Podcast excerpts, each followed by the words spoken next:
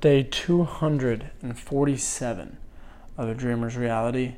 And today, what we're talking about is how to prioritize, or the fact that you have to actually prioritize your day.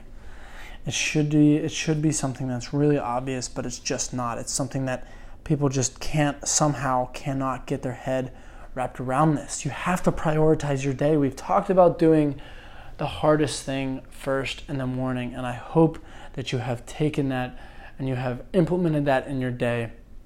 Because if you have, then you already know how important it is to prioritize your day. But if you haven't, go back, listen to that, listen to actually, you might as well just go back to the very beginning because you need to rewire your whole self still. If you're on day 247 and you don't realize that you need to prioritize your day, you need to figure it out.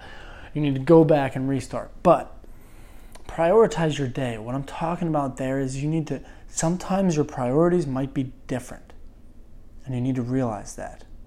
People struggle with that. That's advanced, you know, it's prioritizing your day 2.0 you've you've gotten you know where you do the bad, the hardest thing first you got all this but some days you have to sacrifice some things.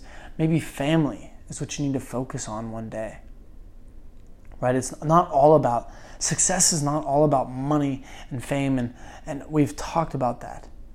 You know it's about true happiness true long lasting happiness true happiness that'll last forever, eternal happiness. You know, that's what we're going for here. And that's what I'm talking about when I say you have to aim to go towards, you know, certain different priorities in each day.